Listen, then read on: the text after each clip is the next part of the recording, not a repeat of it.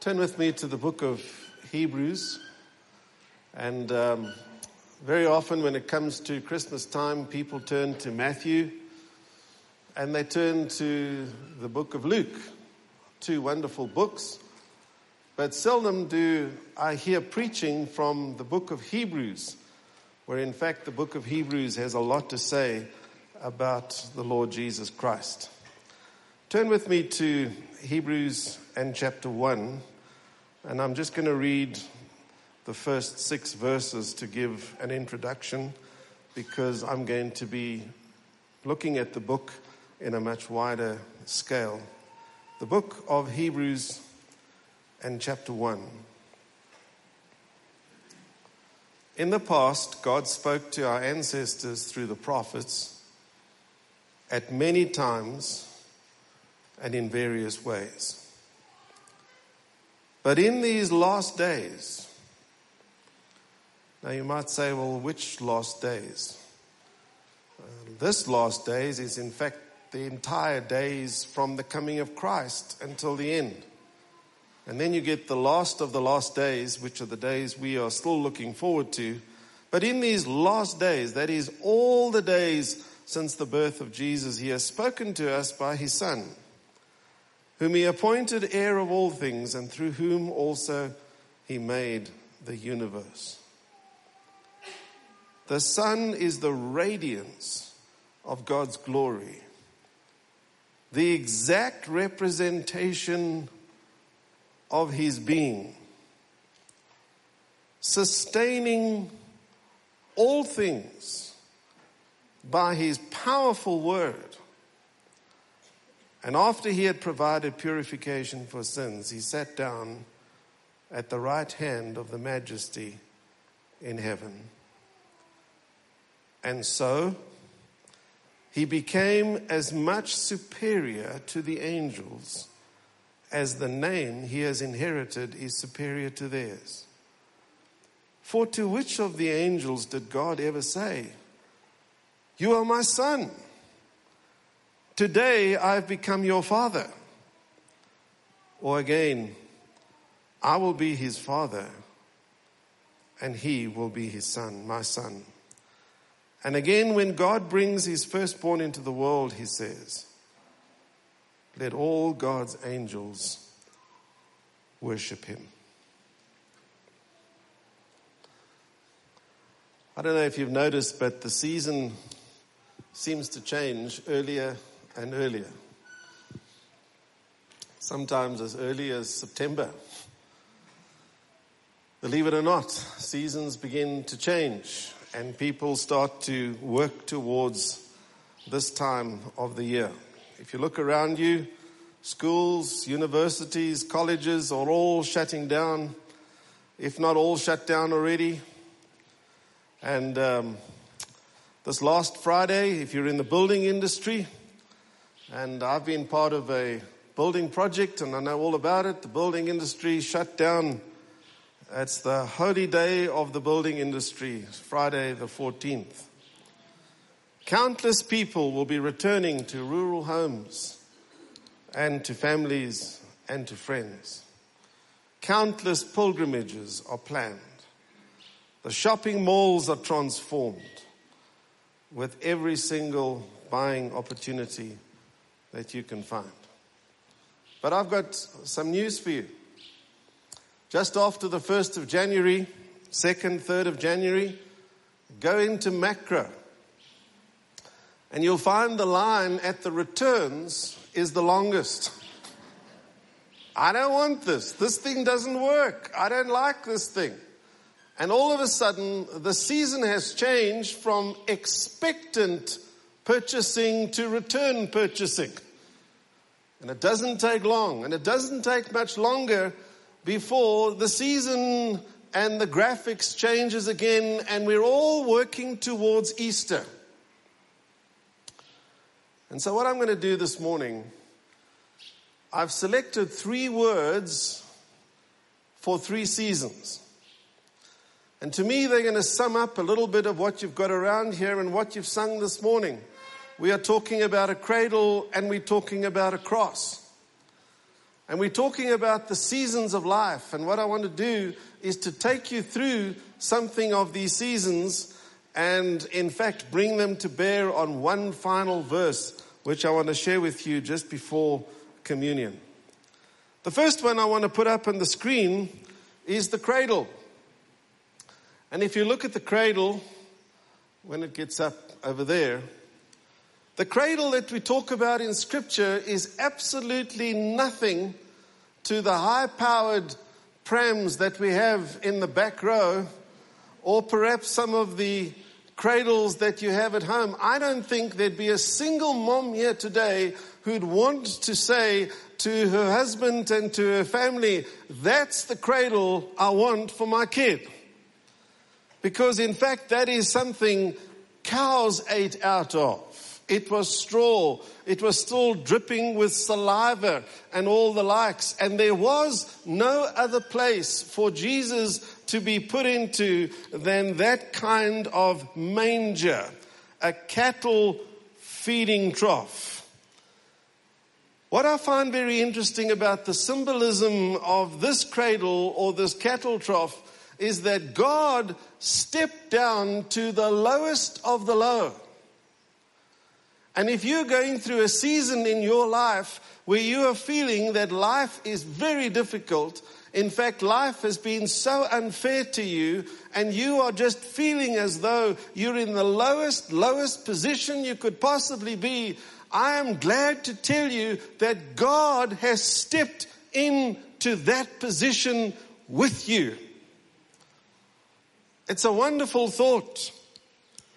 And the book of Hebrews says in chapter 2 and verse 14, because God's children are human beings made of flesh and blood, the Son also became flesh and blood, for only as a human being could he die.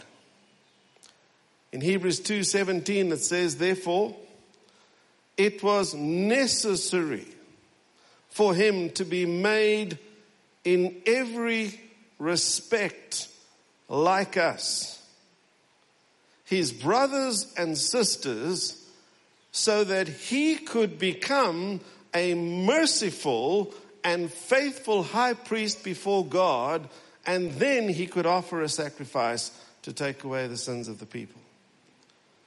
You know, one of the things I've discovered about religion, and I'm not talking about religion today, is people are always looking for something. They're always trying to get higher. They're always trying to go further. They're always trying to do more in order to find God. I've got good news for you. God has found you. That's an incredible idea. God has found you. I remember hearing a story about two scientists one time, and they were studying the habits and the mannerisms of ants. Yes, little ants. They were studying ants. And they studied ant hills, they studied ant holes, they studied all kinds of ants. And the more they studied and the more they put them on, un, under microscopes and all that they did, the more they observed. Eventually, one scientist turned to the other one and said, Do you know there's only one way we can really study these ants, and that is to become an ant? That's what God has done. Impossible with a human being but possible with God. In Hebrews chapter 2 and verses 8 and 9, it says, You gave them authority over all things. Now, when it says all things, it means nothing is left out. But we have not seen all things put under their authority. What we have seen is Jesus, who for a little while was given position a little lower than the angels, because he suffered death for us, he now is crowned with glory and honor. Yes, by God's grace, Jesus tasted death for everyone. You know, I'm sure you look around sometimes and you say to yourself, when's the world going to get better? Have you ever said that? I mean, when's the world going to get better? There are certain things you just wish would get better. And folks, I have this for you. Even though sometimes we don't see what we'd like to see, what we do see is Jesus. And we have this cradle that is put epicenter into humanity so that at least once a year we get the chance to take another look and say, so what did God do about it? And what he did do about it was he sent Jesus. What do we see? We see the Magi. Who the Magi? They were philosophers. They more than likely came from Babylon. More than likely, believe it or not, they had been schooled years before by the prophet Daniel. And Daniel had told them about the 70 weeks and he had told them about the coming of the Son of God. And looking at the universe with only the stars as their script, something jolted those guys' minds so that they journeyed all the way from the east and eventually found the Lord Jesus. Think of the shepherds. Bunch of guys sitting out at night. I don't think they were the best cultured people. They were just rough guys sitting out there. And all of a sudden, there's this choir of angels. And this choir of angels led them to say, Let's go a few kilometers. It's only about a kilometer or two. And they found Jesus. Think of the great Herod. He has these magi appearing on his doorstep asking a question. Now, when you speak to an insecure leader, politician, the question you don't ask them is, Where's the king born? And they ask Herod, the, where's the king born? And of course, he sends to the local seminary and he says to them, Where's the king to be born? They didn't have creation as their script. They had the word of God as their script. And they turned to the book of Micah and they opened their books and they said, It's very clear in Bethlehem. You see, folks, the whole universe witnessed and testified to the birth of Jesus. But not just a cradle. Let's turn to the next slide. And we're going to turn to the next slide, which is a cross. And the two are linked. If you look particularly, if you have your Bible with you or your iPad with you or whatever Bible you have with you, if you look particularly at Hebrews chapter 2 and verse 14, it links the two. It says, because God's children are human beings, because we are made of flesh and blood, the Son of God also became flesh and blood. For only as a human being, notice this, this, this word, he could die. It was not an angel that was to die. It was not a super person that was to die. It was to be a person. For as a human being, he died, and only by dying could he break the power of the devil who had the power of death. The cradle, what do you think of when you think of a cradle? I think of vulnerability, dependence. This last week, I was down in the Port Shepstone area with a very big church where I preached last Sunday. And on Monday, the pastor said, I'd like you to take you around to some of our ministries. It took us a day just for him to show me the ministries. And we never traveled further from Port Shepstone than 20 kilometers. Can you do the maths? One of them that moved me was the equivalent in Port Shepstone to hole in the wall. Those of you who know the Allen family and have been involved with hole in the wall, little babies that get abandoned and eventually get picked up and are nurtured and nursed and eventually led into foster homes. And you know that story, a lot of you know that story. This story moved me. He said one day there was a man who was walking to work in the morning and he heard at a certain point on his walk to work, he heard this strange noise. He walked back that day in exactly the same place. He heard the strange noise, looked around, didn't want to go into the bushes because of security reasons and went on the next day, the same thing. The third day, the same thing, same noise. Eventually he called a security company and he said, I'm hearing the strangest noise. I can't put my finger on it, but please come with me into the bushes. He walked into the bushes and they found a newborn baby Listen to this.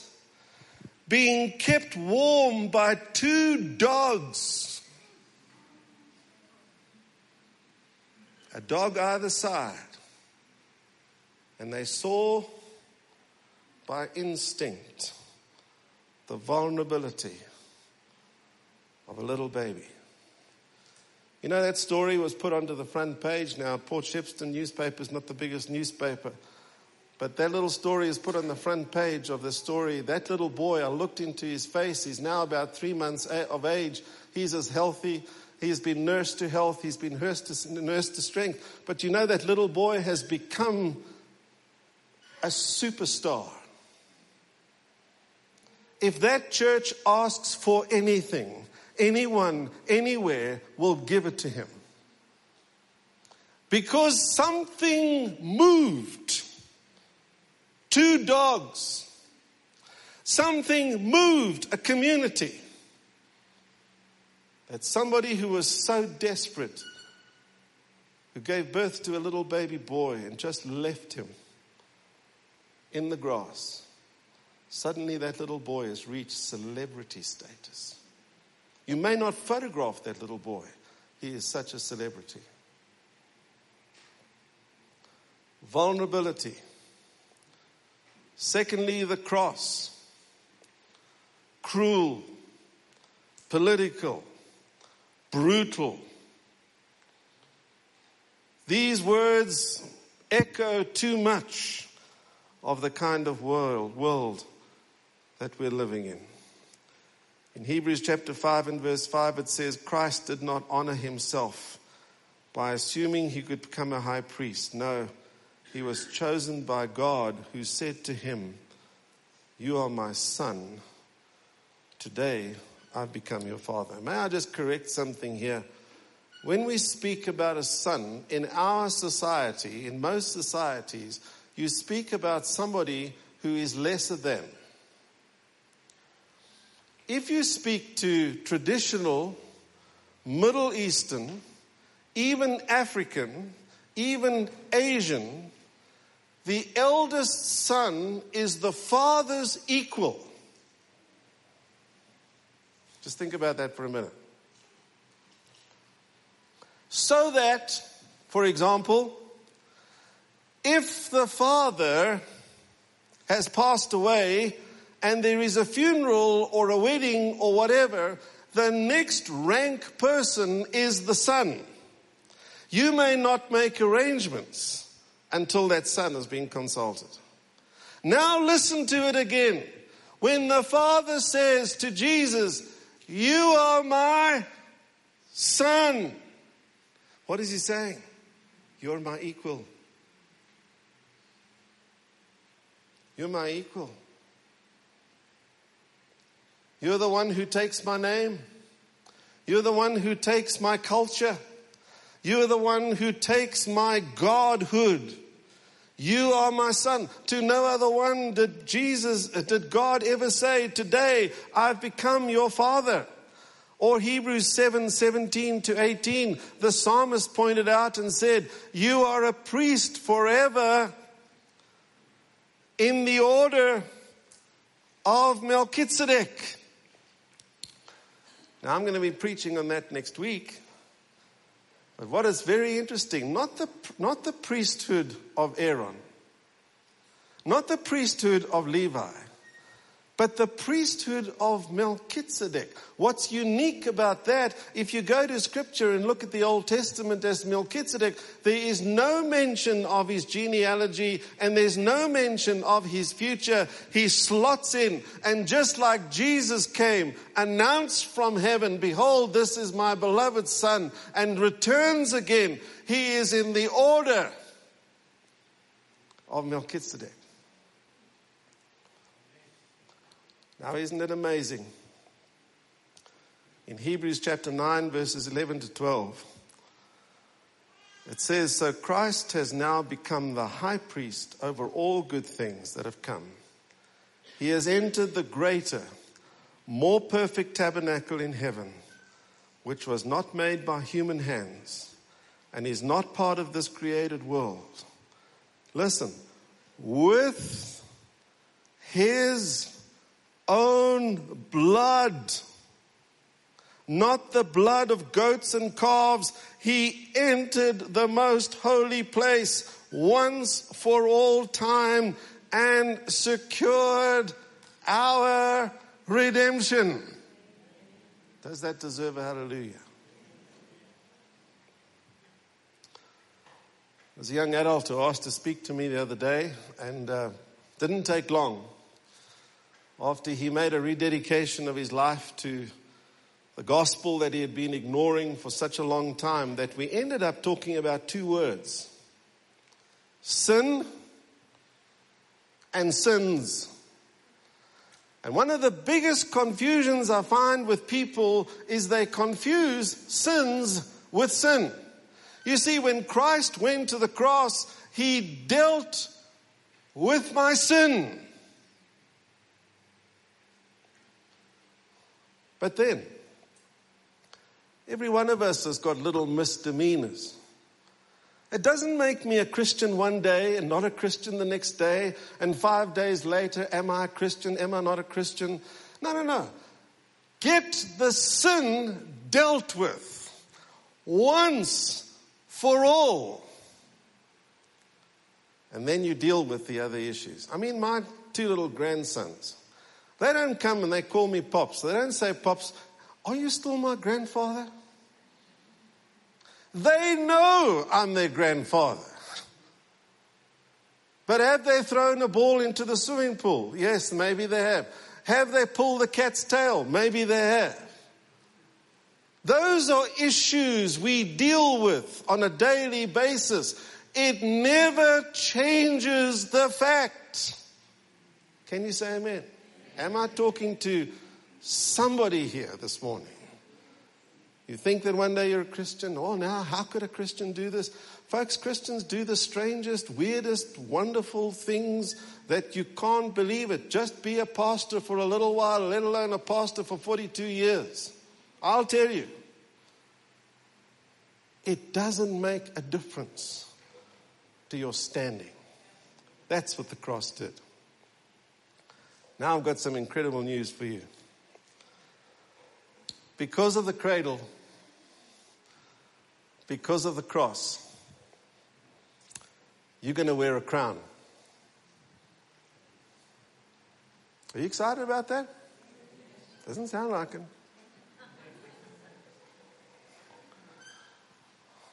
I want you to see what kind of crown you're going to wear.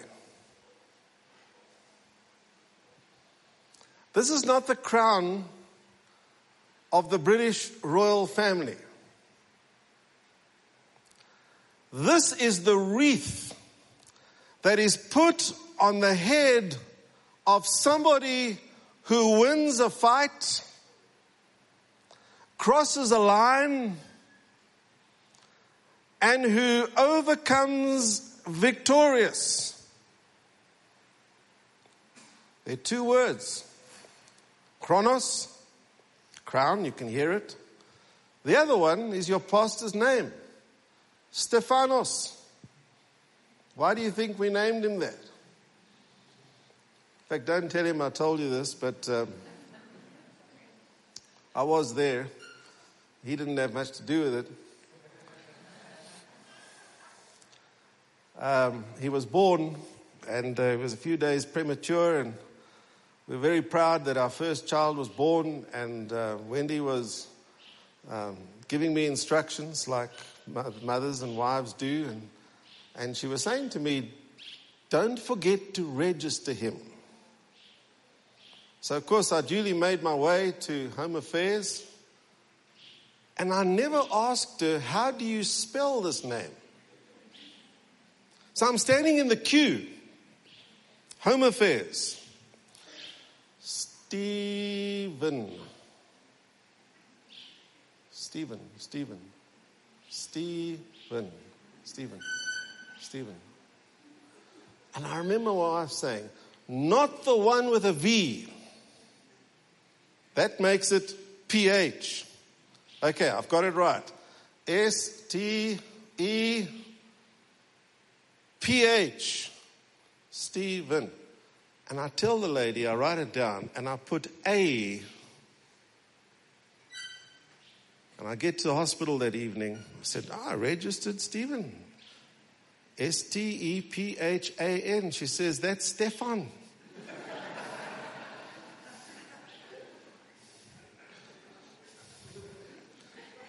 Go back to Home Affairs. I stood in the queue. I mean, he still owes me. I stood in the queue again. They hadn't passed the file on, and I said to the lady, I mean, she looked at me, her eyes got bigger. I said, Hey, do you want a life file? Is Zana life file, do you want? And she brought, I'm not speaking in tongues, by the way, I'm just. Uh, I said, she, we need to change the PHE from A to E. And she looks at me and she says, What's the difference?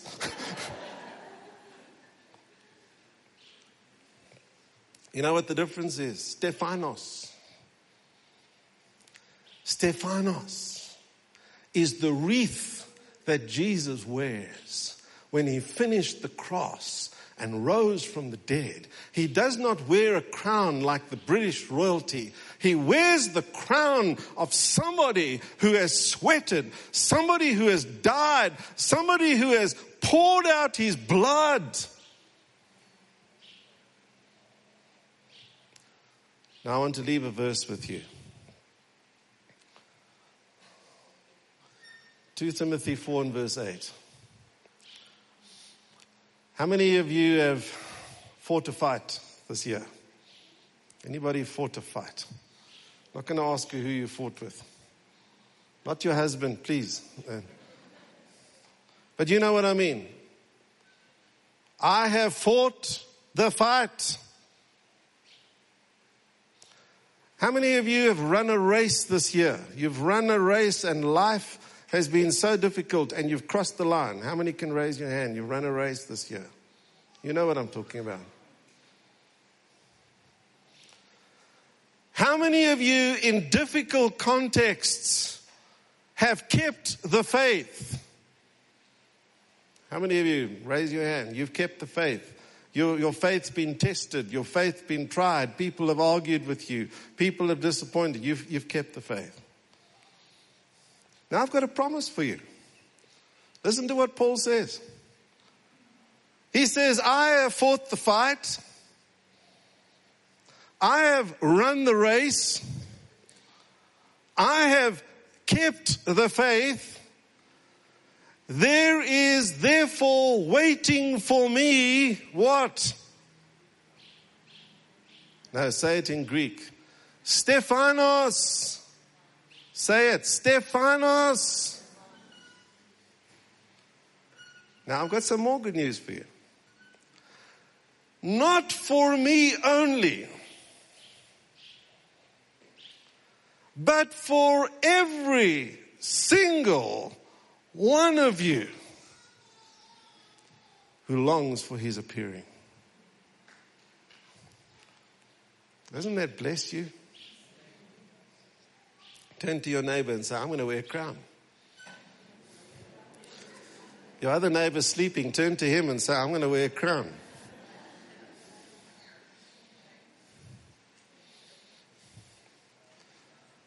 Folks, we have come to the place of the service where we have linked the cradle, the cross, and the crown. I don't know what season you're in. Yes, I know this is Christmas season, but I don't, I don't know what other season you're in. I'm going to ask the band, worship team, whatever you call them, and I'm going to ask them to come up here. And I want you to look today at the bread and think of the cradle. This is the human Jesus. And I want you to look at the cup. This is the divine Jesus who poured out his blood once and for all. And then I want you to think of the crown, whether cradle or cross. A day is going to come when you wear the crown. Now, what we're going to do with this communion time, the elements are beautifully laid out. The um, bread is in that paper over there, so first person can just unpack the paper. There's tables all over. I'm going to turn this place, not turn it, but acknowledge that this place is just going to now be the temple of the Holy Spirit. The band is going to sing and then they're going to just strum. But I want you to just get up in a minute, go to the table, take a piece of bread, take a cup. This is the believer's table. You don't have to be a very special person. The only acknowledgement that you have to do is that you acknowledge that Jesus Christ is your Savior. Don't confuse sin with sins. In fact, this is a wonderful time, the Bible says, to confess your sins one to another that you might be healed. It's also a wonderful time to acknowledge 1 John chapter 1 where it says, and we have an advocate with the Father, Jesus Christ the righteous. And don't say you don't have any sins. But if you will confess your sin, He is faithful and He is just to forgive you and to cleanse you from all unrighteousness. Don't confuse sin with sins. So we're just going to turn it into that place. If there by some chance there are people that just want to come and kneel in the front and somehow look at the words and you want to kneel and do that and go back to your seat, you're welcome. If there are one or two who want to come and sit in the front row and ask for special prayer. I'm going to ask for a few of the guys I know, people like Emlyn, just to come here with me and we will just pray for you, lay hands on you. You know, there's a mystery in laying hands on people. I don't know what it is, but it could be you're in that position. So I'm just going to leave it to the band, I'm going to leave it to the group, and they're going to sing. You just get up, move to the table, move back to your seat. And I'm just going to ask them and ask um, Jean just to close off. But this is a time of ministry, contemplation, and reflection.